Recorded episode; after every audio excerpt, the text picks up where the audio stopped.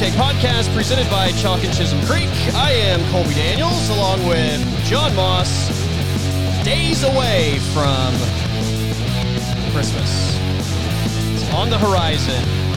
John, what's going on, my friend? Saint Nick, uh, how's old Saint Nick doing down there in Oklahoma City? You guys done shopping and all that? I think so. I, I feel confident about it. It's, uh, yeah, I don't think I've, I've you know, in, inevitably you always miss somebody, but I, I, the way it goes. How about you? If it makes you feel any better, I haven't started. So today's what December twenty second. Yes. I haven't started yet, so I might Yeah. need to go do some shopping uh, eh, tonight, tomorrow. Yeah. No, that I, I I'm uh, I'm familiar with that strategy. I, I lived by that strategy for a long time. It becomes considerably more difficult to procrastinate when like you have to like watch a child and you can't just like go knock it out real fast. So uh, that that kind of alters the game plan and forces you to not procrastinate until the you know the final hour. But like I'm I was notorious for like say I have to go to a Christmas gathering at one o'clock in the afternoon and I have to leave my house at twelve thirty to get there by one. That means I leave my house at like twelve twenty, and I give myself ten minutes to like just make one pit stop somewhere, uh, and and usually it's acquired on the way. So My brother and I have a streak of going to Target on the 24th after we eat dinner before we open gifts to get gifts that are going to be opened just a few minutes later. Like we leave to go get gifts and then come back. oh, that's So we're- amazing. That might happen again this year. I don't know. I'm going to go down to Dallas uh, for dinner on the 24th and Yeah. then come back the night of the 25th. And I don't have anything yet. So maybe Buc-ee's along the way. Maybe everybody's going to get some beef jerky or something. I don't know. I don't know what I mean, honestly, that sounds like a really good gift. I Buc-ee's be- beef jerky is a better gift than at least half of the things I acquire every year. Buc-ee's beef jerky is up there in the pantheon of beef jerky. Oh Like, yeah, There's there's this place in Hot Springs, Arkansas called I think it's Wilson's. It's just like this old school deli. And they make their own beef jerky. And it's that real, you know, you can tell they dried it. Like it's big Yeah. pieces and Yeah. it's really chewy and hard to tear apart. And like it's real jerky. And, you know, that's up there, but Buc-ee's is right there with it, man. Buc-ee's is for people that don't know, I had this argument with someone the other day that they were trying to tell me QuikTrips better than Buc-ee's. And I was like, dude, you're fucking crazy. I was like, what? Buc-ee's is QuikTrip and Walmart combined. Like they had an affair and they had a baby, and that baby was a beaver, and the beaver's name was Buc-ee. Yeah. That's- With all due respect to the Tulsa crowd, like I don't understand the Tulsa crowd, like f- fascination with QuikTrip. Like it's, I, I'm not saying it's a, ba- it's bad, but like if you're so infatuated with QuikTrip that you're going to put it on the Buc-ee's level, you clearly are delusional. Yeah, I mean, I get it, right? Like I lived in Texas. There's 7-Elevens in Texas. Now there's some QuikTrips, I think, but Yeah. you know, so I grew up with going to 7-Eleven. That was like the hangout after school. You'd go get your Slurpee and then loiter in the parking lot, and like it, there's a marked difference between Yeah. 7-Elevens, Kum & Gos. Uh, What's your version? Because QuikTrips aren't really in Oklahoma City, are they? No. What, no, here I think it's like it on Kum & Go? cue. OnCue, Yeah. OnCue. On cue's probably the big Um, one. The difference is like most QuikTrips now have the kitchen inside, the Right. QT kitchens. Right. where they make like pizza and sandwiches and desserts and that kind of stuff. Right. So that really sets it apart. Like it's a they're the fastest people behind the register you'll ever see in your life. and they're, they're checking out three people at once. But the fact that like the food quality is so good for a gas station, yeah. like I get the loyalty, but to say it's on Buc-ee's level is uh, Lunacy. insult to Buc-ee's. It's just Yeah, lunacy. it's an insult Yeah. to Buc-ee's. And I like I'm I'm one of those people that I I, I can give it up to QuikTrip. Like I, I QuikTrip is solid. It's really good, but I mean, uh, Yeah, for you know, That's for, a good way to put it. It is solid to quite solid, but yeah. Buc-ee's, Buc-ee's is though, for crying. I mean, you could do your here. entire Christmas, as we just discussed. You could do your entire Christmas shop at Buc-ee's. There's something for everyone honestly- at Buc-ee's. Honestly, honestly, like I am going to stop on my way down, and it might be like a Buc-ee's t-shirt, a Buc-ee's beanie, some beef jerky. Like it, it might, everything might come from Buc-ee's, and they'll know that I shopped on my way down there because there's no Buc-ee's in Oklahoma. you know what? But, I That's mean, kind of the charm to that as well, though, because they kind of know, like, hey, he just bought this. here comes fucking John. Yeah. no, no gifts, dogs in tow. What's going to happen? I also, when I do that, I just I just double bag everything and then wrap it real tight, and that's the wrapping. Like I'm not gonna. That's solid. Yeah, you're getting I like wherever to I got it from. You're just gonna kind of get that Yeah. the present wadded up in, in a few bags that are from that same location. I like to bring boxes that do not have anything to do with the gift that I'm giving. Oh yeah, So like bring like Tampax boxes for my brother and put like his stuff in there. and so that first moment when he opens it, he's like, "What the fuck, dude? Like seriously?" and then, you know, you get you get to it, and it's actually something else. Um, that's always fun to do. Play Oh, with play with their mind a little bit. Yeah. That's great, man. I it it it's wild to me. It doesn't even, I guess, really feel like Christmas week. But I don't know. It's- yeah, the weird part is we wanted 2020 to end so quickly, and I feel like March to September was a blur. But then all of a sudden now, like it, you're right. It doesn't feel like it should be the end of the year in a weird way. Yeah, Maybe it's because the temperature's 60, mid 60s outside. yeah. You know, it just I was outside in a doesn't t-shirt today. Yeah, it, it doesn't feel at all like winter. But I don't know, man. I I laugh at the people that think once the calendar turns, 2021 is going to be some, you know, far better version of 2020. I mean, eventually it will. I- you know, vaccines. I, I'm almost all that. disappointed that. like we're not going to be able to curse 2020 in a week. Because because like Yeah. as of now, when anything happens, you're like, oh man, fuck 2020. Right, right. It's just kind of it just kind of makes us all feel you- better, even though it say? doesn't really. January 2nd. Yeah. It doesn't really mean anything, but it just kind of all ma- makes us all feel better that we ha- like Yeah. can all blame it collectively on 2020. Anything bad that happens Right. can When fall under the 2020 umbrella. on January 2nd, you can no longer say fuck 2020. Exactly. Like you're going to have to come up with something else. So disappointing. But yeah, get us out of this year. Plus, I, know. think it's So just kind of like for a a lot of people, it's just going to feel like a reset. Like even though nothing really changes, we're still Yeah. dealing with all the same problems. I think just like that mental reset probably just does some people good. Like in, it, I agree. I don't know. Like it's some sort of like weird mental block. Like you have cleared some sort of like hurdle in your mind. I agree with that. Um, we haven't talked in a, in a little bit uh, with like Thanksgiving and all this different stuff going on, but I'm I'm curious. Are you where do you fall on the vaccine talk? Are you are you pro anti? Are you going to wait? Are you going to take it when it's available? What's your where you where are you on that? I'm I'm all for like obviously people that need it getting it first. So I'm I'm in no rush. At the same time, like I I also wouldn't mind seeing like if if I need to get it because I'm going to be around a lot of people and and you know at the moment I, that's not my situation. So I'm not in a rush to get it anyway. And if if I don't need it, then I would probably prefer to sit back and wait and see you know how how people do with it and how it helps or doesn't help or what so- sort of side effects end up happening with it because again like it's not an urgent thing for me because i'm at home with little man every day like it's you know i'm not out and about constantly my job obviously doesn't require me to be out and about so uh yeah probably sit back and just wait and see how it all goes but I, i'm i'm not anti uh if it comes to that for sure Okay. you Yeah.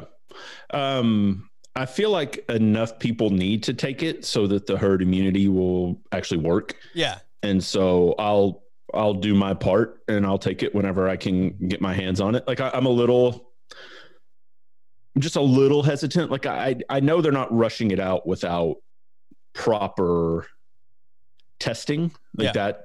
They're not doing that, but there just hasn't been by virtue of when they had to start this to when it's completed enough time to see long term ramifications. Yeah, exactly. So I mean, I, I feel like it is a risk to some degree, like wh- whatever degree you want to say that is. Right. But you know, I will I will take that risk for the betterment of society. You know, and be one of the ones that gets vaccinated just Oh, to there- try to there you help with the the herd immunity thing. Like I'll I'll I'll risk that. on Sunday, I was actually like right after the NFL game ended, I just was lazy and didn't change the channel. And I think it's 60 minutes that comes on CBS after like the the afternoon Yep. game. And the they- ticking clock. yeah, yeah, yeah. and so they did they did some sort of story on the vaccine and like the I, I don't remember who they were talking to, but whoever it was that was involved in the whole thing was like talking about how and and like they did, like you said, they didn't have enough time to to be able to tell you if there are any long term issues. So like they were asked that, and the guy was just like, I mean, we don't know. We we think everything's going to be fine, but it's not like, you know, we we just start like this thing's been done in a very short amount of time. So who knows? Uh, at the same time, he he brought up something that is is a really great point. He was like, this vaccine isn't going to basically do a whole lot for what's happening right now in this cycle. He's like you still have like just because you take the vaccine, like it's not going to do anything for you right now.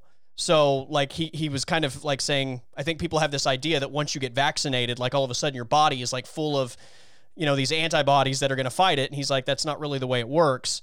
He's like, basically what this does is it it it's going to get us prepared for the next cycle, you know, basically next year, uh, to to where the the population as a whole is prepared to deal with this so it's not a pandemic level type thing. But he's like, you know, this doesn't change anything with what's happening right now. And everybody still needs to social distance and everybody's still going to have to mask. And, you know, that, that was one of those things that I just don't think many, I haven't heard really talked about at all as far as the vaccine goes. Cause I think there's just this thought that once you get it, like you're good because you have the vaccine and you can go do whatever. So, anyway, I just thought that was really interesting. He kind of no, went into yeah. depth on that. So, it is. And like the, you know, I read somewhere, maybe watched some interview too, where they don't know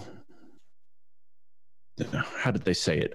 They don't know the contagion or the your level of contagiousness as far as like can you still get it, not get sick from it because you have the vaccine, but then still be able to transmit it and spread it. Right. You know, even though you're not yeah. sick. Yeah and so that you know leads to the whole you got to keep masking you got to keep social distancing you got to keep all that up and so i just think man i think masks might just be if that's the only new normal that comes of this and we're more cognizant of washing our hands and you know keeping distance from those that we don't know that well type thing then i'm okay with it yeah i mean honestly it's not that big of a deal to put a piece of cloth on your face and everybody that says it is is just stupid. Yeah, I mean, it, it, it, doesn't phase me. Like I, I, I don't know. It, it's maybe at first it was like mildly annoying to have it there, but like it, it was never like was, one of those things yeah. that was where it bothered me so bad that I was like, oh man, this sucks. Right. I think it was annoying just because we weren't used to it. Yeah. You know, it was that new factor. And I'm tired of my nose breaking out, but you know, like, like right on this little area. Yeah. Yeah. Constantly. I'm with you, man. Constantly. I'm um, with you. I was going to um, ask you before before we uh, changed yeah. topics from the uh, the Christmas stuff. Uh, so two Christmas questions. A, sure. can you ever remember getting a present that you were just so offended by or disliked so much that uh, you had like a bad reaction to it?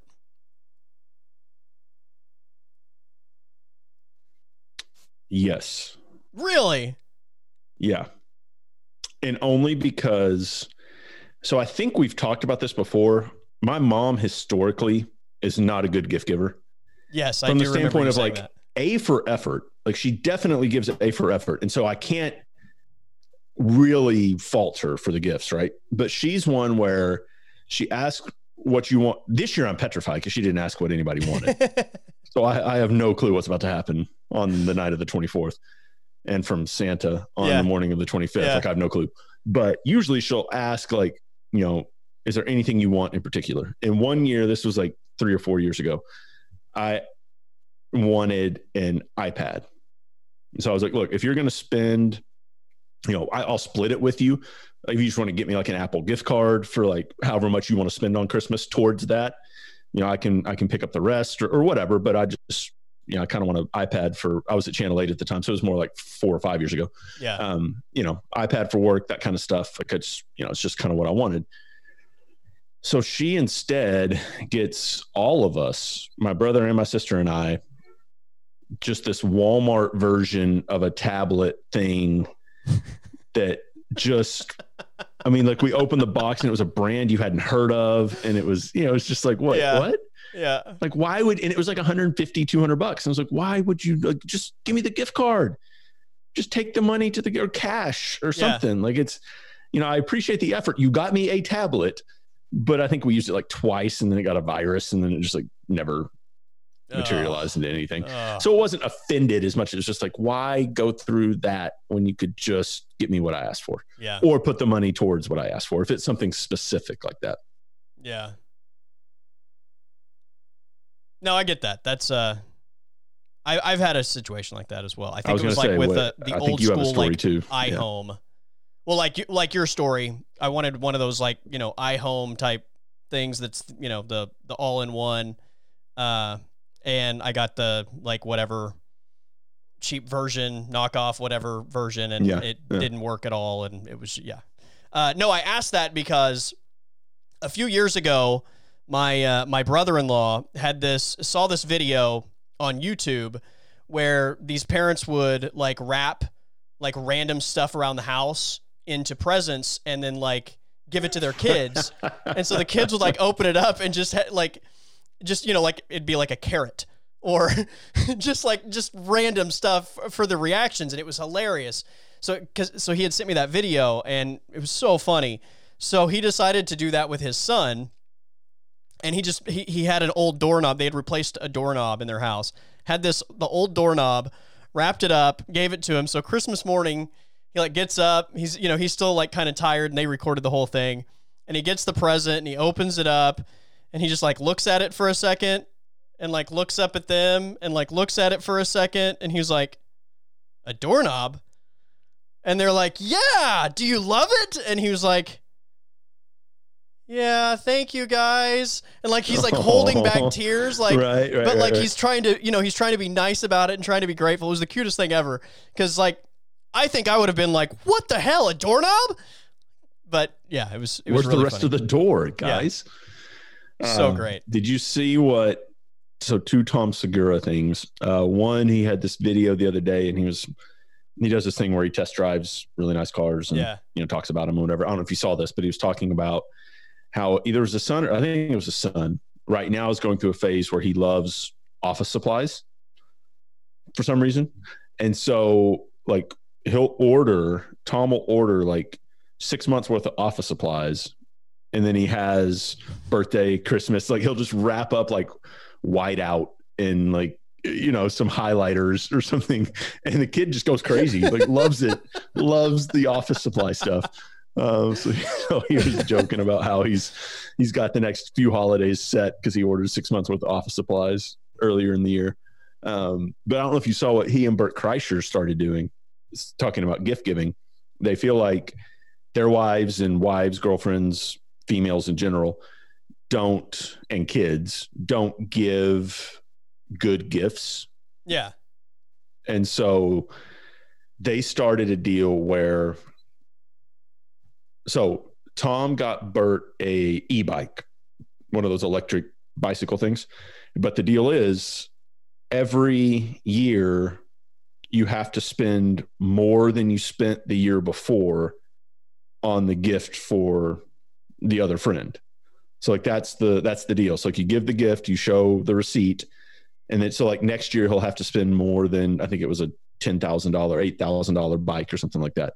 So he'll have to spend more than that on Bert. And so Kreischer's like so excited. He's eventually he's going to be like, "Hey Bert, a new plane," you know.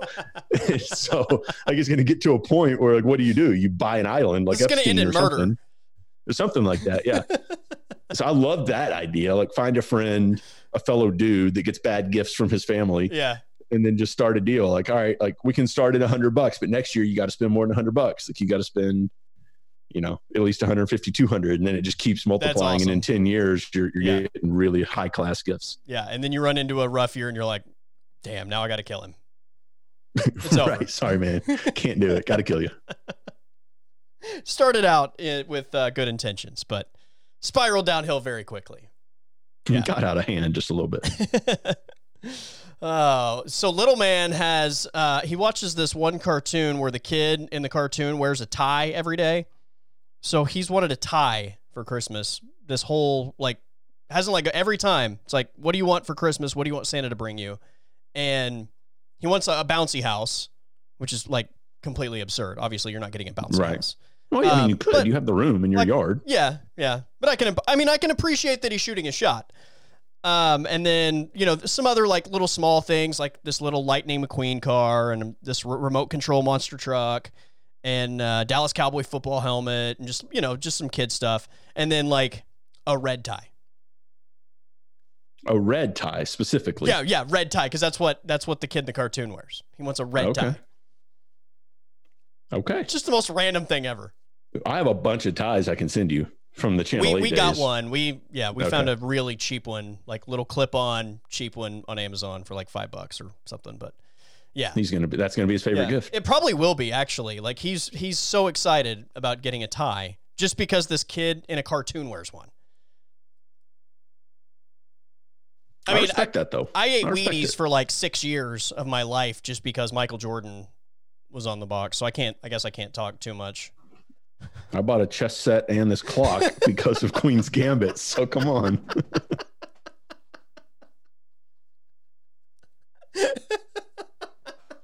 I mean, I'm still in that mode. So Are you a, are you a got nothing on grandmaster yet? Uh, no, but I've, I've played. Uh, Curtis and Amber came over for dinner a couple of weeks ago, and I fried some chicken and whatever. And Curtis and I played a game, and I, I pretty much dominated Oh, nice. that game. Uh, but he, he's the same. So he hasn't played in a long time either, and so I had been playing a little more recently, just on the computer against yeah. you know, simulated people. So that's how I, if you want to call it practice or whatever, is I'll play the computer, and then when they make a move, I'll make the move on the board for them. And then that way, I'm at least playing on the board. You know, Oh, so it nice, feels yeah. more realistic Yeah. so in in that kind of way like with that kind of practice i had played more than curtis had and so he was very much reactive and reactionary to whatever moves i was making and so i, I wasn't thinking too many moves ahead you know maybe one or two but i was able to pretty easily get him to do what i wanted him to do in order to you know take certain pieces or whatever but he he would take 10 minutes in between moves and then he would try to do a move and i was like no you can't do that and he's like, why? And I was like, because you're moving into a check. Like you can't. He's like, oh, Right, oh yeah. right. You know, so it was one of those games, but it's fun. I haven't played too much, but uh, real life playing. Right. Right. Um, I don't know. We'll do a shots you take chess league at some point because I'm about to win the fantasy football league. Are so you? we might as well. I don't. I don't know who's projected to win this week, but I believe I am in the championship.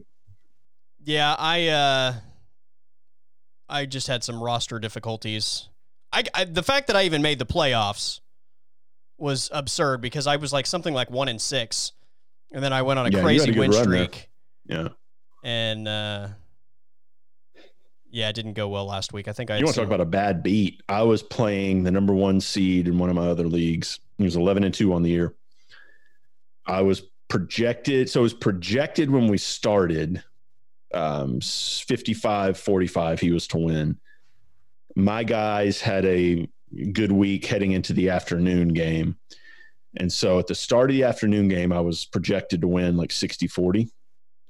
I had Kyler Murray he had picked up Jalen Hurts and started Jalen Hurts. So it was Kyler against Jalen. That game had more swings in it. Like I was up 85 to 15% Yeah. in win probability. And the next time I look with Jalen Hurts doing his thing, I was down like 40, 60, and then I was up 70, 30. And so it ended up, I was down nine points heading into Monday Night Football, and I had the Browns kicker, and they refused to kick a fucking field goal. Oh. And so I got one point and lost in the uh, semifinals of that league because of fucking Jalen Hurts and Kenyon Drake did nothing. So I just Yeah. those were the only two things that that hurt me. I uh No in- pun intended. in my money league so the last week of the regular season i needed one i needed to win to get into the playoffs and i was facing like the lowest scoring team in the entire league who also just happened to have Tyreek Hill and that was that game a few weeks ago where Tyreek Hill just went bananas and I had a great week. I mean, I, th- I think I was the second highest scoring team in the league that week. I just happened to be playing this dude that had Tyreek Hill that week. And he had like 50 something points yeah, or whatever. And I lost, and that kept me out of the playoffs. I was so mad. I was like, I'm never doing this again. This is why I hate fantasy Right. football. You'll do it next year. Yeah, yeah. I So swear I'm it gonna off start I'm gonna start next year. I'm gonna start a dynasty league up here. So with probably six six or eight teams total.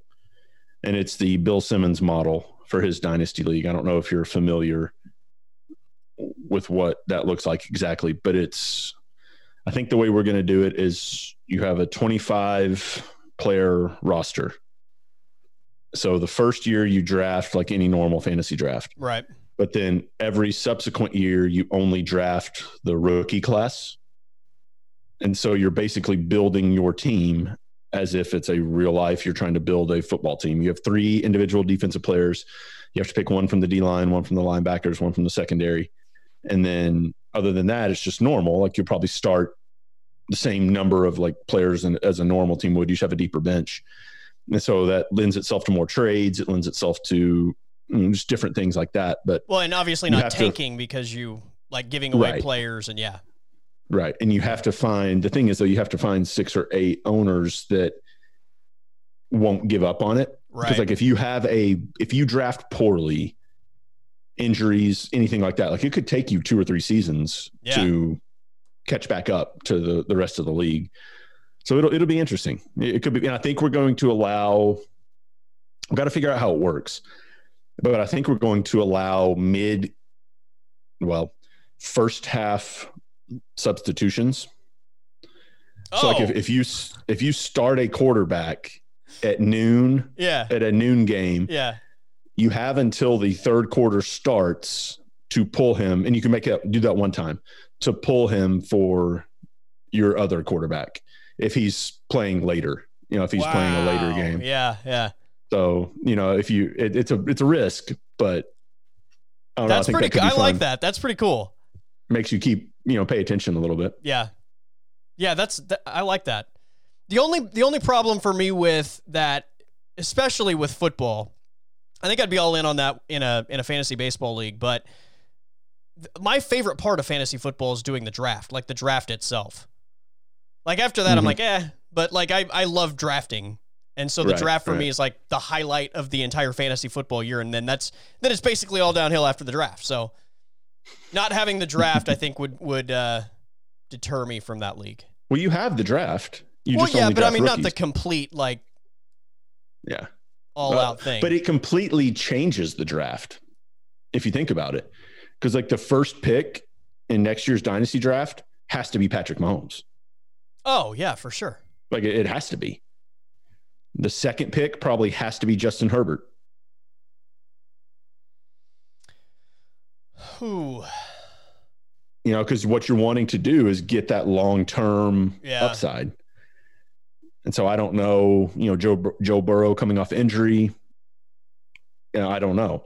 But next year will be different because the rookies will be included in that draft. So how high do you take a flyer on a Trevor Lawrence or Justin Fields or a Zach right. Wilson or right. you know anything like that? So it'll be interesting. It'll well, see, be that's when you could do like you could take a flyer on one of those guys and then still get like an Aaron Rodgers so that you're taken care of yeah. for the next couple years and then you have like your next guy down the right. road.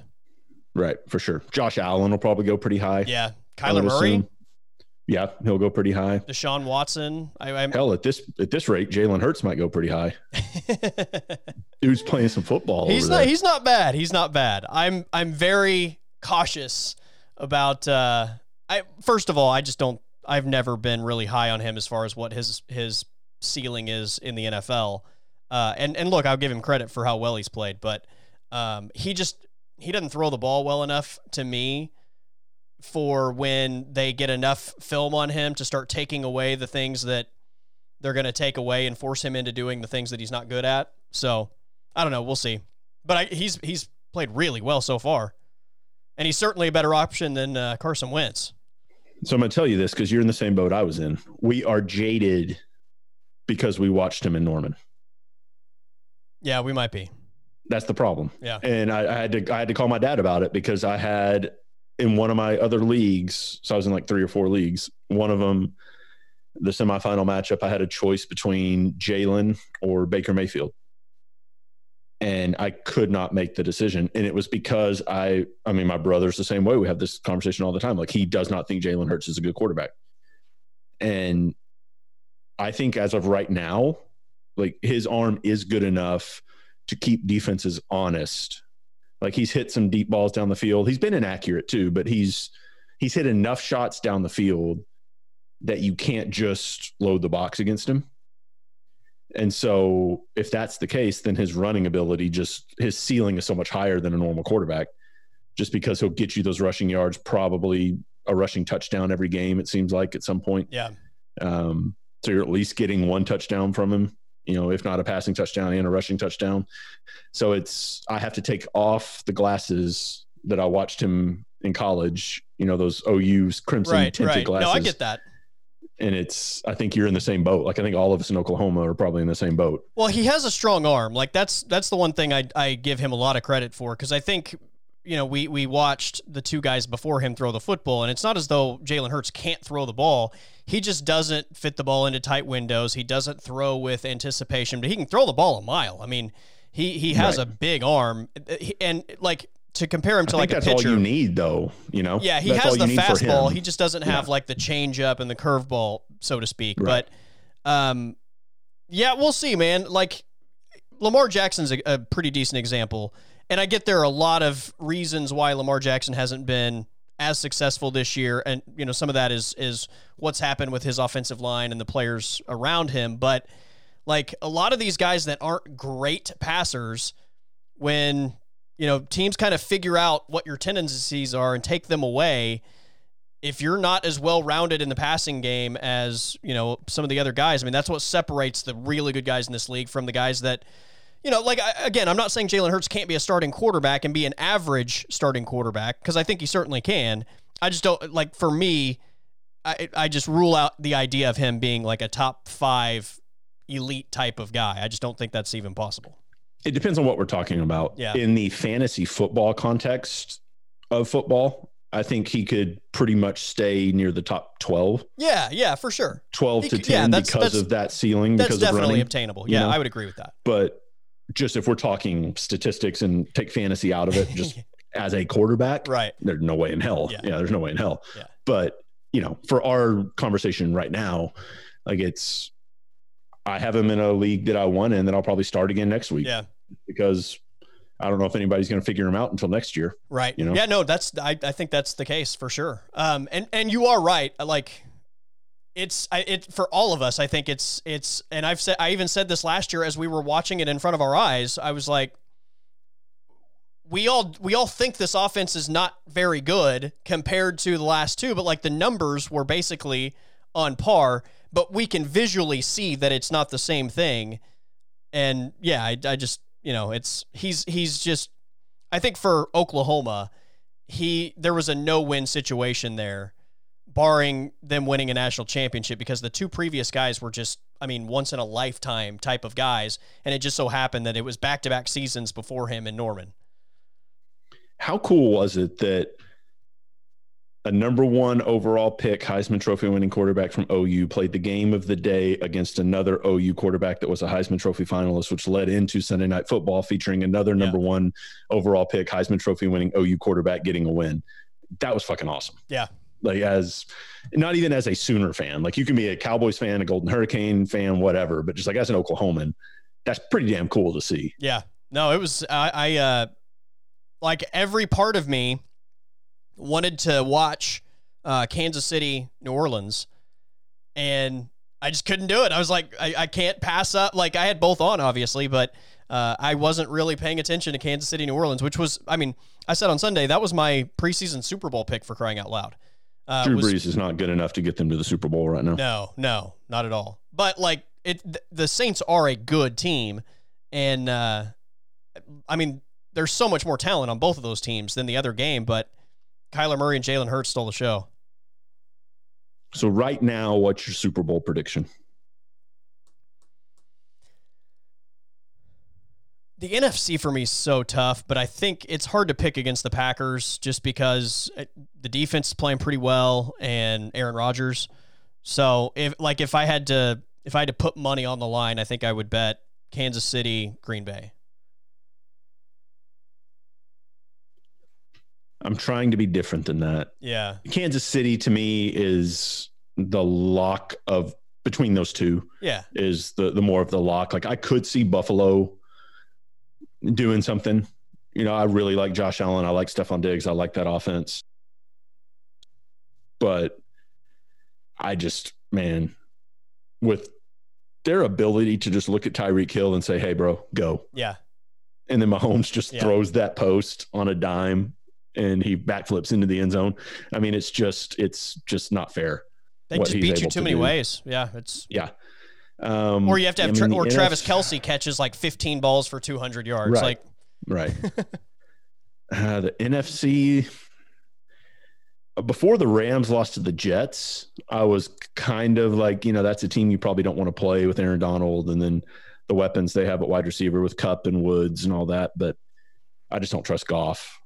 Yeah, Um, exactly. Like I, I just couldn't can never buy into them for that reason. Like I think Yeah. they're a really talented team, but I, I can't take them serious as contenders because Jared Goff. Like you can you Five can beat Jared ago- Goff on his own. Right. Five weeks ago, I think Seattle would have been maybe one that you lean towards Yeah. if you were going away from Green Bay, but Yeah.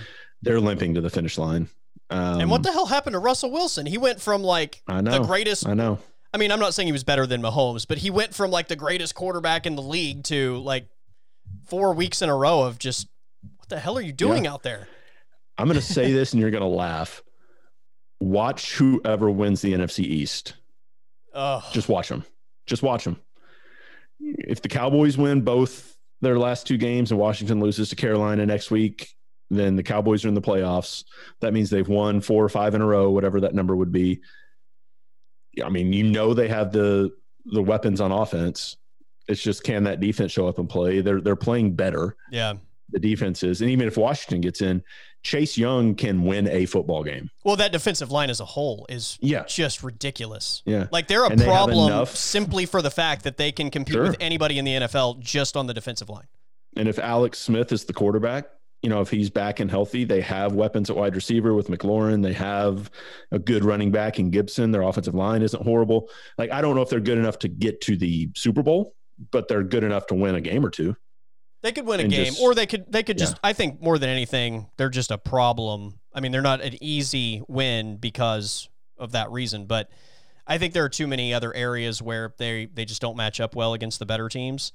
Um, Yeah, But yeah, I'm gonna, I'm gonna, I'm gonna zig. Um, give me Kansas City, Arizona Super Bowl. oh, Give me, give me Kansas City, Arizona. I think Kyler Murray's just a problem, and DeAndre Hopkins and and that whole receiving corps. If they can just get a running game, whether it's Chase Edmonds or Kenyan Drake, I don't care who. There's enough good players on that defense between Peterson and Matthew, and you know, just the the players they have on the defensive line. Like it's enough to keep them in a game and let Kyler cook. if To the season ended Russ. today, Arizona would not be in the postseason. They'll get there. Okay, They'll get there. Are you sure? yeah, Because they won. The two wild cards right now would be. Um, let me pull it up. I thought there's three wild cards right now this year. Oh, you're right. You're right. Yeah, I Yep, think they yep, are the right. last team in. You're Yeah, right. Yeah, I I wasn't even. Yeah, yeah. It's it's that weird year, the Yep, first year. I of was I was thinking like the. Nor- yeah, you're right. So they'd be the last team in, I think. Yeah, because I was like, I look at I looked at the standings uh, yesterday, and there were two. Uh, I couldn't. The Rams right now and the Bucs are the two nine win teams that aren't leading. Yeah, how weird is that? We didn't even mention a team with Tom Brady, Mike Evans, Chris know, Godwin, right? Antonio Brown, Rob Gronkowski, Ronald Jones. I don't know what it is. Second. I've watched them quite a bit this year, and there's just something. They're not good. They're, they're loaded with talent. Like that team is loaded, and I just it's either the offensive line or it's Brady is losing the battle against father time. It's one of the two because Yeah. there's too many weapons on that offense to not put up points. Yeah, And there's too many games where they put up 17 or 20 points. And it's just, it's one of the two. Either he doesn't have time or, I mean, granted, also, it is Tom Brady, but he didn't have any sort of a training camp with a new offense and a new team and new receivers. So maybe it's just taking a long time to get on the same page, you know, what he had in New England. But new offense, chemistry with new players. All, Yeah. yeah. I have a feeling if they don't win a playoff game, Arians is out. Oh yeah. You, you, I mean, you, you almost have to make a change Yeah. there. And probably they call Josh McDaniels. Well, and and I think when you also consider the amount of like times on a Monday that there's been the like Arians is throwing Tom Brady under the bus narrative. I mean, there's. Right. Right. I'm, I'm not saying that that's a major thing, but that there's got to be some something to that. I mean, some of that has to be I, I mean, I would just guess that there's a little where there's smoke, there's fire, so to speak. I'd agree with that. Yeah, and I mean, if you can get Josh McDaniels to come down to Tampa, do it. I mean, because you know, next few years of Brady before he retires, he has an offense he's familiar with, a coach he's familiar with, Yeah. culture he's familiar with, all that. It can't hurt. You know, I mean, Antonio Brown knows that culture too, to an extent. Yeah. I mean, he was there for a cup of coffee, but you know, at least he's familiar with it to some extent. How did you feel about the uh, college football playoff on Sunday? Well, I guess I should ask it two ways. Um, A, yeah, okay. were you surprised they went the way they did? B, because I think sometimes like we all have different conversations about what we thought that was going to happen and, and what the committee was going to do and what we wanted to happen. So, what did you think was going to happen and what did you want to happen? Uh, they did exactly what I thought they would do because Okay. it was the easy way out. Yeah. I mean, it's that's just the easy way out to do what they did. Um, as good as Ohio State can look, I just cannot wrap my mind around rewarding a conference that only played its champions seven times, I believe. I versus almost double that for some of the other teams in the playoff and behind them in the playoff Right. And this was the year that I would have put Cincinnati at four. I would have put I would have put an undefeated power six group of six, whatever you want to call it now, um, group of five. Uh, some I think it was Joel Klatt uh, or someone I heard saying that he's basically calling it a power six now, with the American included in that because they're basically better in the Pac-12 at this point, um, which is true Yeah. and better better than everybody but Clemson and Notre Dame in the ACC. So it's you know it, it's interesting, but yeah, I mean you know Cincinnati team did everything they they should do. I mean they they beat everyone on their schedule. They beat a couple top twenty five teams. You know, I mean, yeah, they ducked Tulsa and they were a little shady in that having to play them here Right. but you know, I mean, they they got that win. Um, I don't know. I, I wish they would have went. To me, Clemson is the best team in the country with Trevor Lawrence.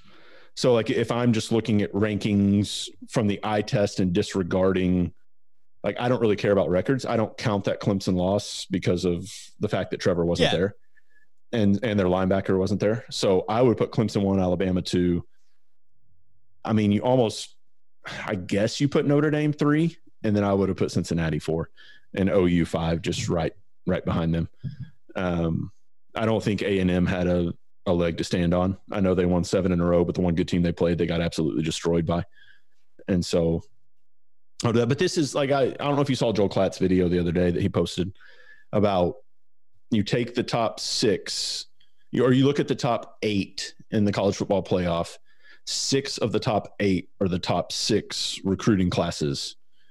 Yeah. ranked, and Yeah. it's all he's saying. If you don't expand the playoff, it's to the detriment of college football because the top, the rich, are going to continually get richer.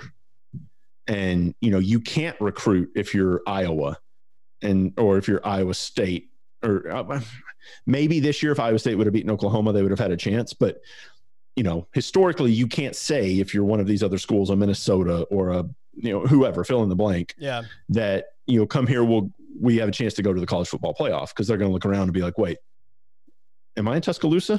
Am I in Clemson, South Carolina? Am I in Norman, Oklahoma? Am I in Columbus, Ohio? Like, I don't, I don't think so. Like, I, I'll come here and play football, but like, don't lie to me about being able to make the college football playoff. You know, especially if you're a BYU, a Coastal Carolina, a Cincinnati, a Tulsa, if they would have won. Well, I mean, if Iowa goes undefeated and wins their conference, then they're going to get in. But yeah, I mean, for for B- BYU and Cincinnati, they just yeah, they have no shot. but this year, if you know Iowa's one loss would have been in the Big Ten championship game, they wouldn't have been in. Yeah, no. You know, if you if, and so it's just But one you of got to those. run. like, yeah, you got to. I mean, if you are not a name university, like this is the way it's always been, though. If you're not a name university, you have to run the table. If you're a Power Five, now if you're not a Power Five, like anybody that's selling that that Group of Five teams have a chance in this thing is just full of shit. Like they never have. there's no chance. Yeah, there's no chance. And I'm not like I'm not being mean about that. I'm saying that is the reality.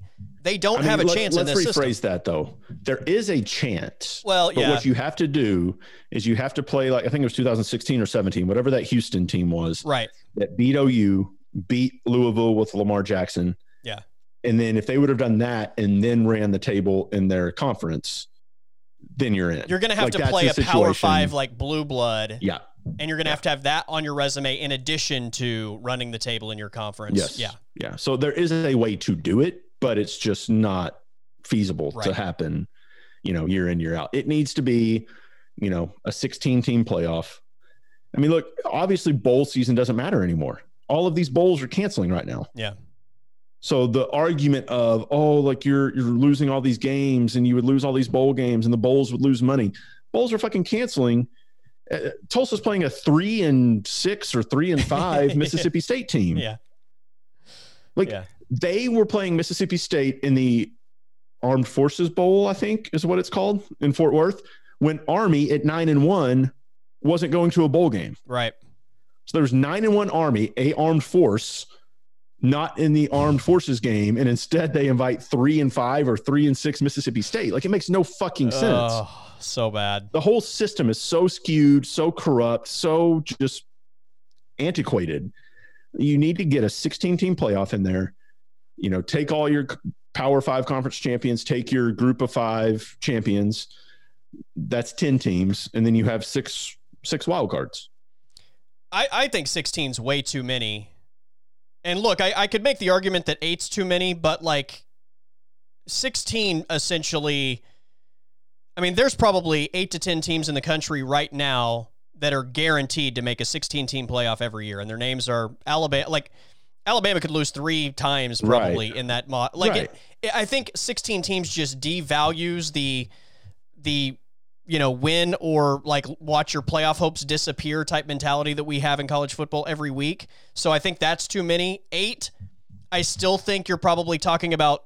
I mean, you would have to do it. I think five conference champions, give a, a group of five maybe a, an automatic bid, and then you go two at large. But like the two at large every year, like for instance, if Ohio State doesn't win the Big Ten, but they're not trash, they're going to be in. If like it's Georgia that doesn't win the SEC, they're going to be that other team. So like we kind of know what's going to happen anyway, and the argument is going to become the exact same thing. Only now it's for teams that aren't quite as good as the the teams now that are at like four, five, and six. Um, people are always going to be unhappy no matter how far you go. The problem is if you go too far, then the regular season becomes so watered down. Where, I mean, it doesn't matter if you win or lose. I don't know, man. Like, here's the flip side of that. A, I don't think the NFL regular season is watered down. Like, I still watch NFL regular season games, even though they allow what now 16 teams into the playoff, right? Like eight from each division. Um, with the or is that right? Is it 16 or is it For- 12? Well, normally it's twelve. So this year it's 14. Yeah. Okay. So I mean, and I, I th- look, this isn't my argument. I'm regurgitating Joel Klatt's, and I'll send you that that video he did because he said if you don't expand to 16, if you keep it at eight or you go to six, you're not fixing the problem that college football has that the rich will continually get richer. Because if it's just the top six or just the top eight, it's going to be the same six or eight teams. Like that, that doesn't that doesn't fix the long-term issue that college football has of other programs being able to pretend like they're on like they have a chance to win the national championship when the season kicks off like you know 90% of the time it's going to be those same you know you can name them we can sit here and name them right now it's going to be those same teams that continually get richer and continually show up in these playoffs unless you expand it to the point where there's a little bit of parity or I don't know what you want to call it because it would still be hard to beat Alabama in a 16 team playoff.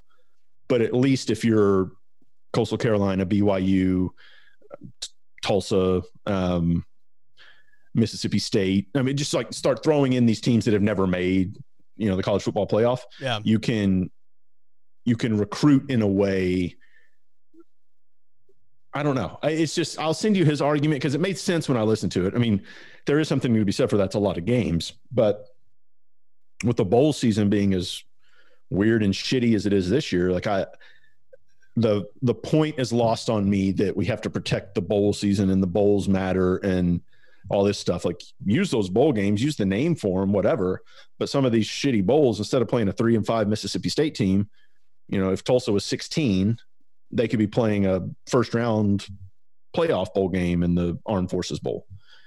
You know, and then they can at least recruit saying, you know, hey, we're on the same playing field from a standpoint of when this season starts. If we have a good year, we know that we have a chance, you know, like in college basketball, like we, we have a chance to go win the championship. That was his whole argument. And he said that's what needs to happen quickly in order to yeah. save kind of football. And I see where he's coming from, and I see where you're coming from. It's an I interesting. think that's like a utopian ideal, though. Like I, I, it sounds good, and I like where he's coming from. And and in a perfect world, I would like to think that that would work.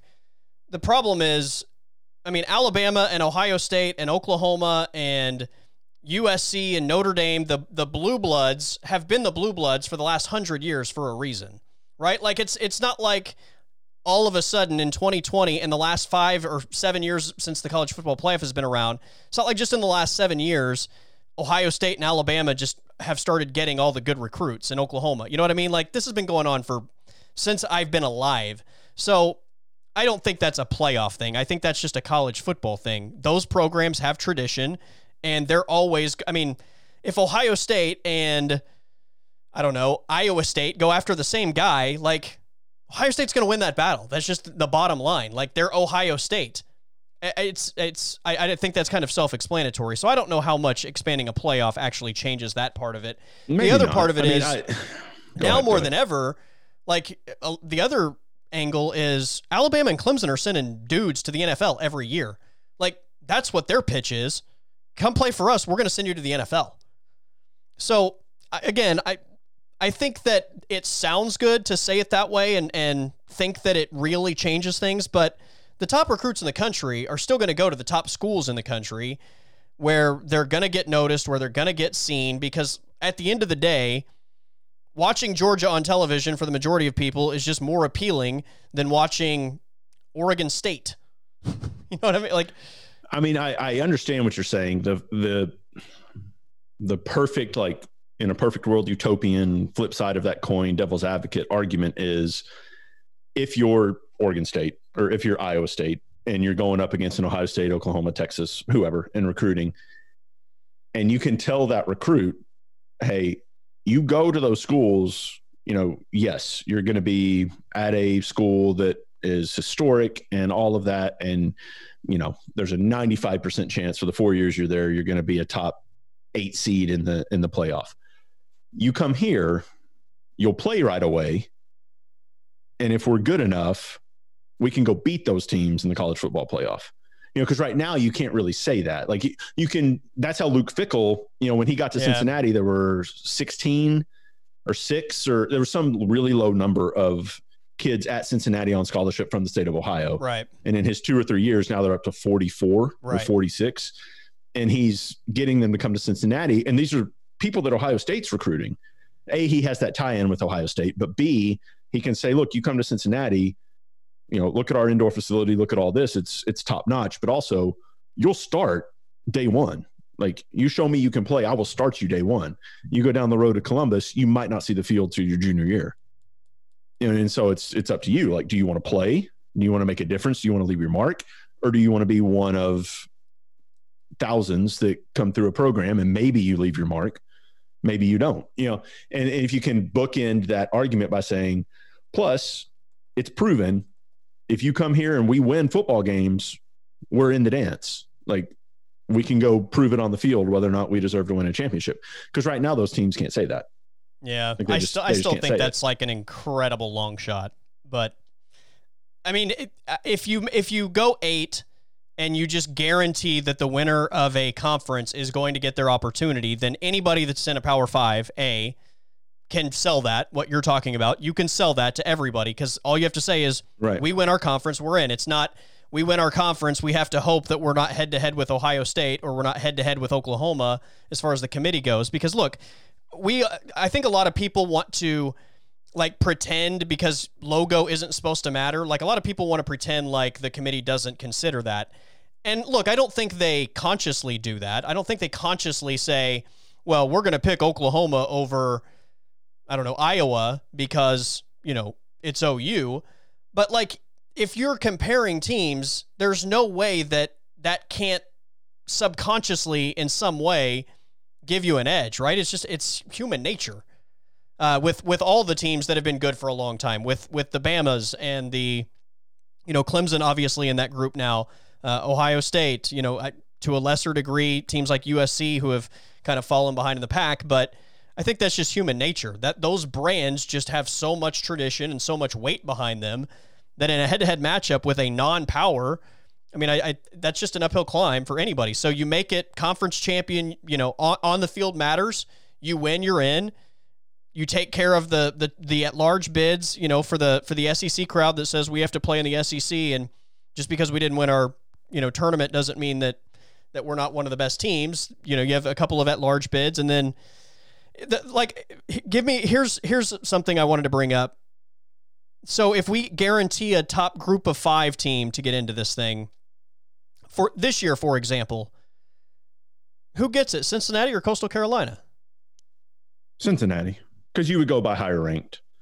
But, and but Cincinnati's eight, Coastal's twelve. You know how many people then would say, but Group of Five still doesn't really have a chance because you could be a Group of Five team, and you know, like there's always going to be the argument for the team that doesn't get in and like right now the group of five has next to zero shot like you said in a perfect scenario where you schedule like an oklahoma maybe you can have one yeah. of those special types of seasons unless you go to 16 if you yeah. go to 16 there's three group of five teams that are in because you have byu who's independent who's 16 you have coastal carolina 12 and you have cincinnati 8 Ugh. but even if you went I mean, there's some teams in there that don't deserve to be in there, like Indiana's 11, Georgia's nine, Northwestern's 14, Carolina's 13. I mean, there's some teams that, yeah, it's ugh. So that's why I think you do. I mean, I'm okay with eight. And yeah. my eight would be you take every champion of the Power Five and the champion of the. I would just start including the American Athletic Conference as a power conference. So I would just take those six champions and, and two wild cards. Yeah. And so if you, but even if you just took the top eight this year, you give one and two a bye. Your first round matchup will be Ohio State against Cincinnati. You telling me Fickell wouldn't love the chance to go up against Ohio State? Oh, he sure, and, sure he would. I mean, that would just be unbelievable. Notre Dame against Florida, and then A and M against Oklahoma. Like that would be a lot of fun. And then you'd have Alabama and Clemson waiting. And so, and that's not that wouldn't be. So if you did it the well, see, this year's just so different. So you can't. Yeah. You actually can't even look like the Pac-12 champion is a team that didn't qualify for the Pac-12 championship game. Yeah, no, I yeah. So how like well yeah obviously throwing this year out the window to a degree yeah. as far as how you build the model is is fair, but like oh, so I just pulled up last year's standings just just for a reference. Um. So, for example, Wisconsin a year ago was number eleven. They were ten and four. Um, Iowa ten and three would have been in. Utah was eleven and three. Baylor eleven and three. Is this if you go sixteen or? Yeah, this is if you go sixteen. Yeah. I like. I think it just to me it waters down the regular season so much because a loss isn't isn't a bad like if you lose a game like who cares it's it, it here's the thing though how is that same how is it different with college basketball from the standpoint of it does like well, that's why the, that's probably, why the college basketball season regu- the regular season sucks. Right, but yeah. you still there's just no urgency. Watch, like you still watch if it's a good game, and then you watch every game you can watch of March Madness. So like with with football, we love March Madness because there's urgency with every game. You you if you lose, your season's over. College football's right. close to that, not quite on the same level because we still get one loss teams in. But I mean, if if if we have 16 spots and there are going to be four lost teams, like there's just not the urgency. I, mean, it, I just think it. I think it just takes away from how much every game matters, and that's why we love college football so much because every game. I mean, I think has, you're looking at it though. You're looking at it from the top, right? Like I'm just looking at it from to, a fan perspective of well, because there is urgency though from the standpoint of if you've lost two games, like if you're Oklahoma and you're sitting at what would normally be like 10 and 2 or whatever. The urgency is we can't lose another game. Like, you know, there there's a distinct possibility if we lose game 3 or game four if you're a three loss team. like there there is still urgency in that regard. Like you can't lose anymore. You know, so then well, yeah.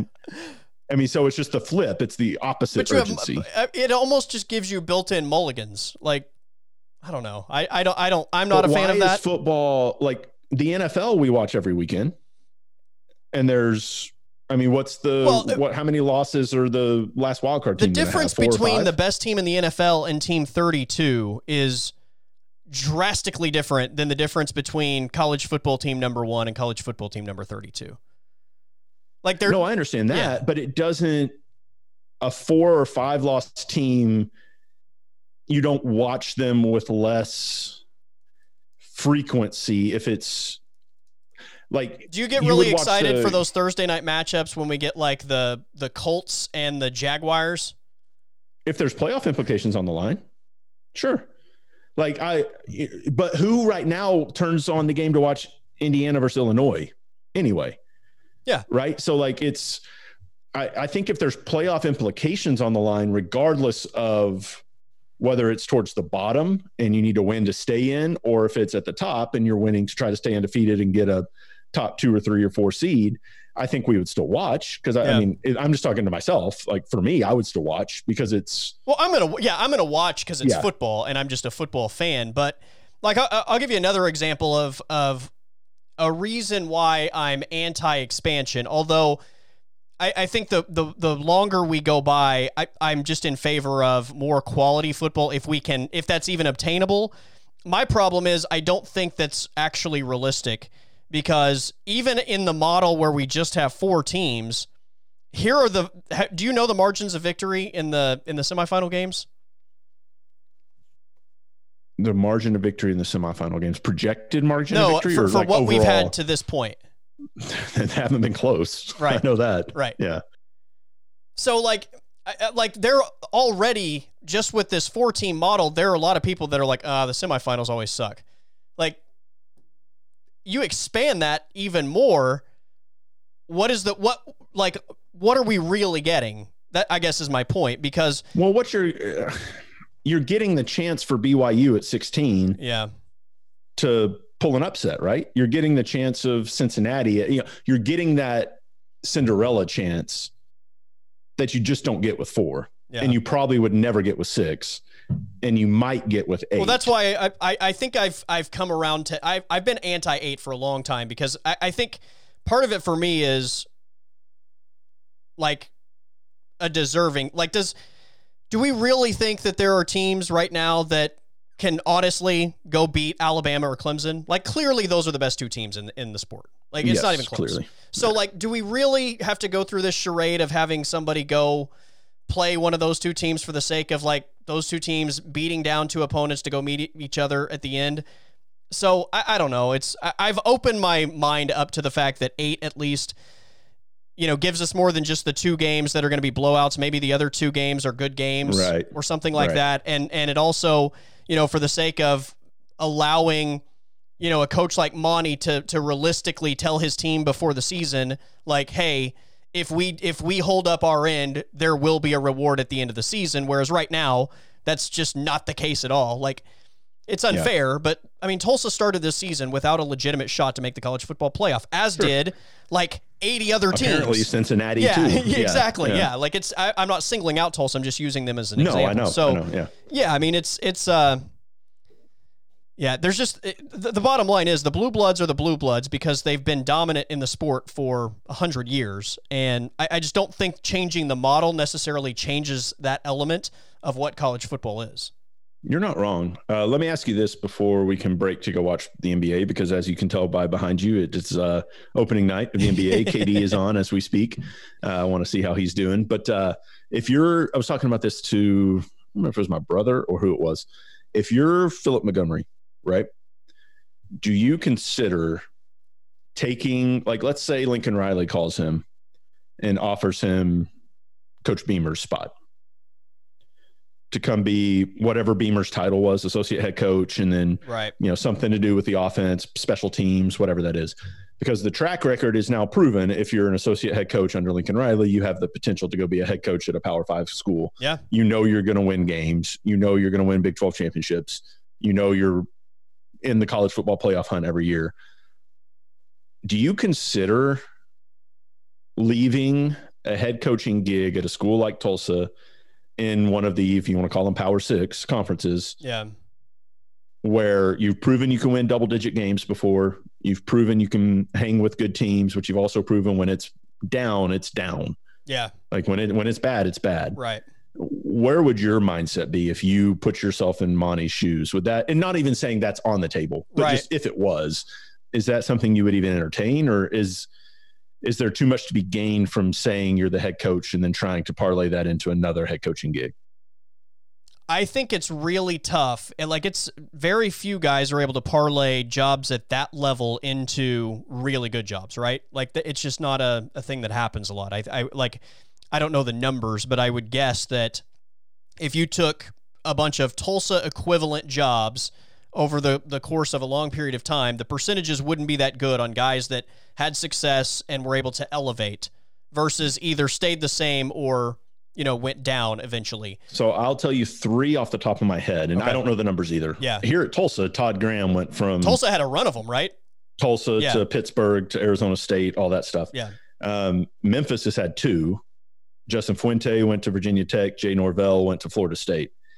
So I mean, it's I don't know how often it happens, Yeah. but it can. I could be wrong. I, you know, Yeah. I, that's just that's just the the off the top of my head the way I would I would And perceive Luke it. Fickell will go from Cincinnati to Yeah, for sure. somewhere at some point. You know, I just I, I think that again, those are guys that we know. I think there are also just a ton every year that flame or hell, out Urban Meyer even in went from Utah. Utah. Yeah, yeah, yeah, but you're right. It's more that it doesn't happen than it does. yeah. So So I think it's proven if you're at the cream of the crop level in a conference like the Yeah. American, yeah, you can parlay it if you're if you're lucky, but you have to be lucky. I maybe this is just because I think Monty's a pretty good coach, but I, I don't know that I would make that move simply because that is a position to me that seems like it would, if I ever really wanted it, maybe I could still get it at, at another time. So maybe you let the Tulsa thing run its course and it either gets better and you elevate anyway, or it doesn't. But I mean, you still have, I think he has the credentials to still be somebody that they would want in that position, if that makes sense. So, Yeah, it does. It Yeah. does. uh, yeah, I think Lincoln Riley would value him a year. You know, if he valued him now, I think he would value him a year from now if he if he were to get let go, for example. But He deserves a contract extension after what Oh. he did through this year. yeah, Yeah. I mean that he was he was like one of the, uh, like probably I think at the beginning of the season on like the hot seat websites, like he was He was near the top of something. all of those. Yeah. Yeah. and for for Yeah. yeah, he did a great and it's job. just fun for me because he's now doing this with his players. Right. Like these are his recruits. It's year five or whatever it is. So Right. it's a full cycle of his players coming through. And he's just, you know, his staff's a really good staff. They're really good recruiters. I hope he keeps Joe Gillespie as defensive coordinator. Like he's he's something, man. what do you think about the Alex Grinch thing, by the way? has that been what's the latest on that? So the last I heard was just that uh, he was going to what interview for, For Arizona. Arizona. State or Arizona? Arizona, right? yeah, because uh, the it was the someone got let go. it was the yeah, and and people were like, you know, they they're going back to the well like they did with Mike Stoops. True, true. I, I would value or say that uh, Grinch would probably have a better chance of being successful there than Mike Stoops did. Um, I think his defensive philosophy is a little bit better than Mike Stoops's. Uh, no offense to Mike if you're listening, but uh, I mean, if I'm if I'm Grinch, I'd probably take that job Do you? if it's offered. Sure. I mean, the Pac-12 is awful right now. Like you could go. no, that's fair. You know, you could go win that conference with just a few tweaks and a year or two of good recruiting. Yeah, I, I don't disagree with that. To me, it, this would be a bad time to, if you've never been a head coach, to take that on for the first time with all the other elements that you have to deal with outside of the football stuff. And at the same time, I, I think Alex Grinch could potentially be a year or two away from being in the Brent Venables camp where every offseason his name is attached to, you know, the, the top job that's available. So I, I don't know. I think he's in a really good situation where he's got things going in, in such a great direction. And the job that he's already done in two years is, I mean, historically great. That I, I don't know that I wouldn't maybe sit on it and and see what else comes along maybe a year from now. And Yeah. not having to like take on the whole being a head coach for the first time and develop a program when you have as many COVID restrictions as as we still have at the moment. And also, I mean, let's be realistic. If you get to the level of Brent Venables, unless you're just greedy and egotistical and want to see your name as a head coach, there's something to be said for focusing on what you need to focus Oh, yeah, on, staying in your guy. lane, Yeah. and making three to four million dollars a year and living happily ever after. Like there's there's Yeah, something to be said for absolutely. that. Like You have to talk to the media every day. day. You don't have to like yeah, it's Yeah. it's uh it's a completely different job. It's a football. Like Brent Venables has a 100%, yeah. football job whereas being a head coach is about football, but you like you know this, 75% of it is out like everything not related to football. Yep. Yep. I mean, you're everything from running, you know, with your director of football ops, like running all the travel stuff Oh, and yeah. just the boosters and the all the different stuff you have to do and the media responsibilities and just all of it. Like Yeah. it's, you know, it- yeah. Like, I mean, if I'm Brent Venables, if I'm Alex Grinch, I don't know if I ever want to be a head coach. Yeah, no, it's I, it's You know? not for everybody, and you know some guys are great football guys, but just you know like you have to have a certain personality to be able to do all that stuff and be a football guy and be a leader, and like you know I like Steve Sarkisian's name is being thrown around again. Like he was a guy at USC and even Washington.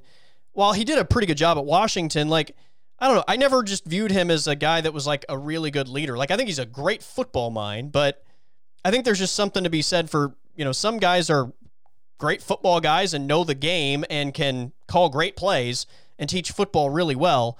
And some guys just aren't really good at, you know, being the the face of a program and being a leader and being the guy that has to to sit in front of a microphone every day and and sell your university the the way that it needs to be sold to be successful. So Yeah.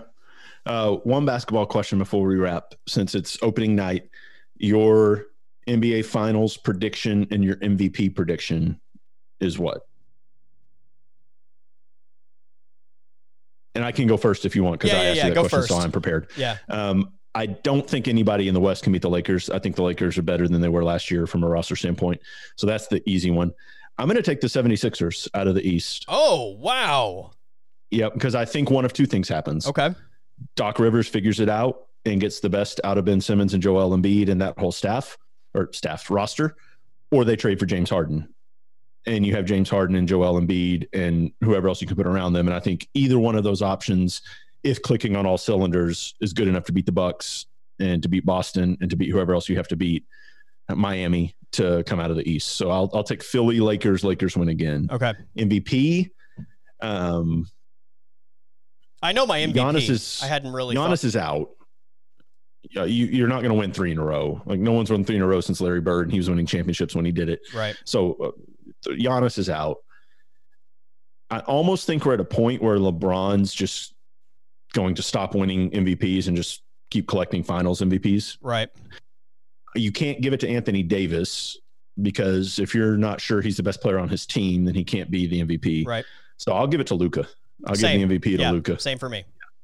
Yeah, he's like it's it, the NBA MVP, and we even kind of saw this going into the year with the NFL MVP and kind of the narrative built around Russell Wilson before the season even started, and then he started playing well, and that I mean, it was you noticed it like. He was just narratively driven to the top of the MVP conversation. And it kind of feels like this year, uh, like I, it's a weird way to say it, but it almost feels like the NBA has kind of positioned it to be Luka's turn. If you know, like he's the next superstar, he's the next guy that I think as long as you know he does what what is expected of him on the court, I, he's just I think from a narrative standpoint going to be the guy that gets pushed to that um, Yeah.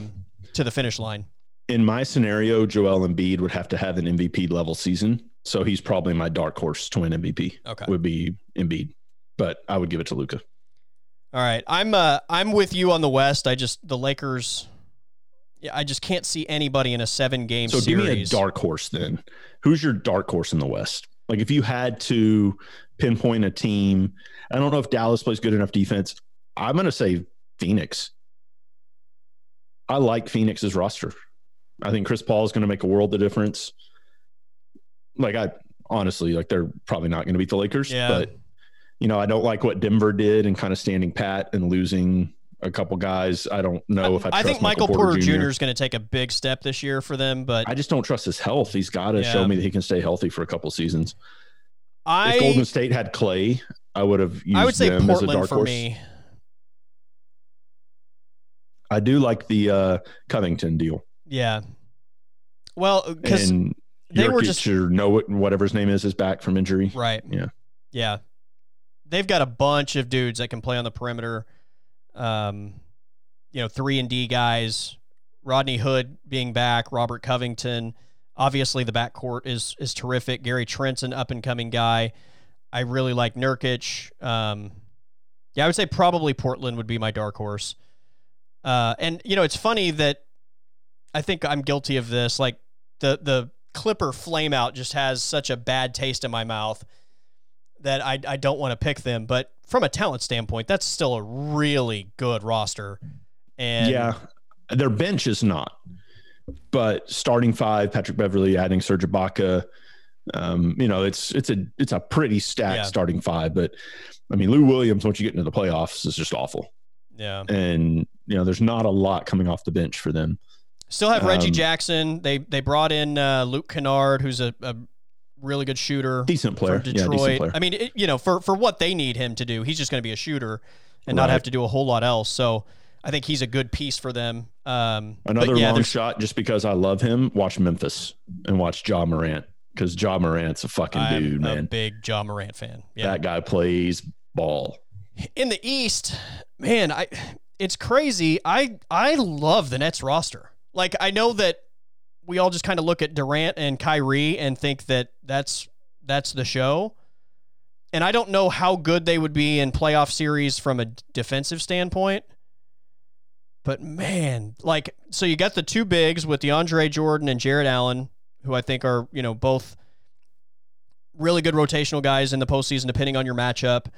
But then you look at their perimeter players. I mean, from Kyrie to Spencer Dinwiddie to Kevin Durant to Caris LeVert to uh, what's the the shooters? Joe Harris, who I think led the league in three point percentage two years ago. I think he was hurt last year some, but um, Yep, he he's did. just a sniper from the outside and is going to space the floor for all those scorers.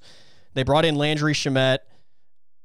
There, I, that team is just loaded. Like when they, when all of those James Harden trade rumors were floating around, and there was the idea that they would like unload a bunch of those dudes for Harden. I'm like, first of all, you have all these dudes that need the ball in their hands if that becomes the case. But as it stands right now, you already have guys that are elite shot makers, and then you have all the other pieces around them to be able to to give you minutes, and you have a, I mean, good guys to come off the bench. Like that's a that's a really good roster if nobody gets hurt. Here's the thing you didn't tell me. You told me one defensive player. Right. That's that's what I was saying. thing. Like I don't know Yeah. how that team would hold up defensively in the Yeah. postseason, but there's so much scoring there. Good lord. Jarrett Allen is, and KD can play defense when he wants to. KD's a really good defender, yeah. And Yeah. it- it- you know, he was in Golden State, but everybody was in Golden State, so you weren't having to do more than like your job, I guess, if that makes right, sense. But right. Yeah, It'll be interesting. It'll be a fun season. 72 games, I believe, instead of 82. So a 10 game Yeah. uh, lighter the on the docket. I don't know. Like, I love the way Miami plays. It it seems, I don't know. It's really hard for a team to kind of capture the thing that they had going. You know, after a an off season, and I don't know. We'll see. I, I hope that they're able to play the same brand that they were playing when they come back, but. You know how that goes. Sometimes it's it, you just get on a run like that. But they added uh they added Avery Bradley, and I've heard I, I didn't really see the uh, what was his name Precious um, Achiuwa Achiuwa something like that. Sure. Um, the the anyway the, the kid they got in the draft from Memphis. I I never really saw him at all. He's in a good college. player.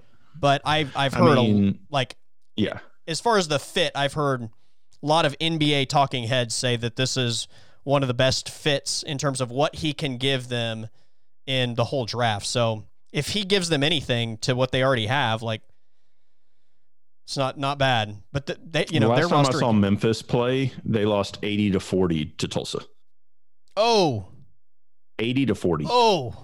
and that was last year. They played the other night, maybe last night. I think Good Memphis Lord. won, but so Precious wasn't good enough to uh, do anything in that game. But yeah, yeah, how good is the Big Twelve, by the way? It, speaking of college hoops, yeah, they're playing ball. They're playing ball. I saw it was it was like the week after Thanksgiving. I saw Baylor play. Um, somebody that's a top five team. Baylor is so good. I really wish the Baylor Gonzaga game would have happened. Yes, That would have been fun No to doubt. watch. no doubt. Yeah. I'm not a big fan of college basketball regular season play. Um, I'll, I'll definitely get more into it now that we have conference games and, and especially with the Big 12 having we have five top 25 teams, five in the top like 15, I think. I believe so. And then and OU's not ranked, and they're five and one. Right. And then Oklahoma Yeah. State with, you know, arguably the future number one overall pick. Yeah, I don't know if I told you this or not, but the kid that wows me maybe more than anybody in college basketball, if you haven't seen him play yet, Jalen Suggs, the point guard for Gonzaga. He's a five star freshman that chose Gonzaga. And I, I was saying uh, about a month ago that if the Thunder were to end up with either he or Cade Cunningham, like I don't at this point, like I think he's so good that I wouldn't be disappointed to watch him play in OKC instead of Cade. Like that's how good I think he is. So uh, Cade Cunningham obviously is a star and uh, certainly deserving of being the number one overall pick. But that Jalen Suggs kid, man, you can just there is something special there. All right. You want to? So wait, what was your Lakers versus who? I'll go. I'll go Lakers Nets just because I I Okay. I feel like I I need to see the Bucks do something different in the playoffs before I can confidently feel like they're able to make that next step. I just man, the last two runs, same thing, just so disappointing. So Yeah, I'm with you. I'm with you. Um, all right, let's end on this with the first pick in the 2021 NBA draft. The fill in the blank select. Ooh. Let me pull up the st- the the NBA teams real quick. So in the West, it would have to be the Thunder. Is it? Yeah, yeah. With that roster and probably the moves they'll make midseason just to cut more room and get more picks. Yeah, they're going to be near the bottom, if not at the bottom of the West. Okay.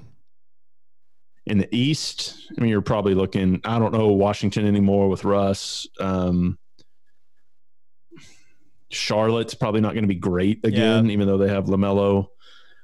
Um, I don't know how good the Bulls are going to be. Like Minnesota would probably be pretty bad in the West too, but at least you have there. You have Anthony Edwards. You have Towns D'Angelo and Russell. D'Angelo you Russell. have yeah. Cat. Yeah, I will go Thunder or Hornets. yeah. I mean, Or oh the god, the moral of that story yeah the moral of that story is you're if you're the thunder you're probably looking at a top three or four pick I I like I like Atlanta's team too. They- it's the same thing though they don't play defense yeah, man. no defense. Yeah, And a, as good a as postseason Young, series like- with Atlanta and the Nets would be like Oh, 150, 148 every night. So right now be it would be an SEC football game. right yeah right right now there's five and a half minutes to go in the third quarter and the nets are up 84-56 on the rockets or the rockets the uh, warriors i mean it's that's the type of year it's going to be for the warriors that's great news for the nets Yeah. because KD looks back to his old self. I mean, that's that's really good to see. Well, and there's just Six there's so many scorers. Like you can't sell out to stop Durant Yeah, or Kyrie for that matter. Like they're just they are loaded with dudes that can put the ball in the bucket. so Kyrie's ten of sixteen for twenty six points, three rebounds, four assists. KD six of 14, four rebounds, three assists, sixteen points. LeVert off the bench has twelve points. Joe Harris has ten points. Like, yeah, it's. And meanwhile, there's two players in double digits for Golden State. Steph Curry six of eighteen, and Wiggins is three of thirteen. So Yuck. Not great. Wiseman's going to get double digits in his first game, which is nice. Is James Harden going to play tomorrow night against OKC? I'm so over that guy, and I have been for a while now. Yeah. But I'm so glad that he's just getting the worst reputation in the NBA. Makes me smile. Yeah. Makes my makes my heart happy. You just Yeah. go keep partying, dude. You just go keep not wearing your mask and partying, and you know, keep keep letting keep letting all the things come out from how bad of a teammate you are and how how much the world revolves around you. And we'll just we'll just see how you keep shooting yourself in the foot when it comes to future contracts and all that stuff, and people not wanting to play with you and all that. So it's I love seeing it. I'm just waiting for the day that we get the report that Boogie Cousins and PJ Tucker have like stuffed James Harden into a locker or something because both of those guys seem like guys that would not put up with shenanigans very well. In their case, I would be concerned that James Harden might eat them because if, if you if you look at him recently, like he's he's put on a few lbs, so you need to be you need to be careful there if you're a teammate plotting uh, James Harden's demise. Oh, and that's the dude that you think are going to put the Sixers over the top? No, I think Doc's going to put them over the top with their current Okay. roster. I don't think they're going to trade for Harden. Okay. But it was it was one of two. You know, if it doesn't Okay, work, then you can bring him in and Yeah. whatever. But I think it'll work with what they have. Fair enough. All right, man. Uh, have a safe trip to Dallas.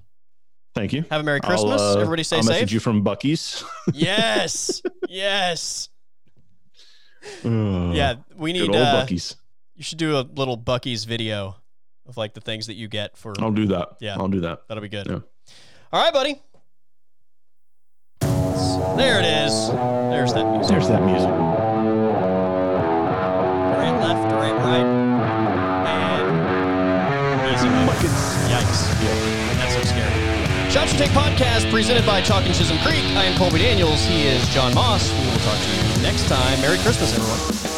See you guys.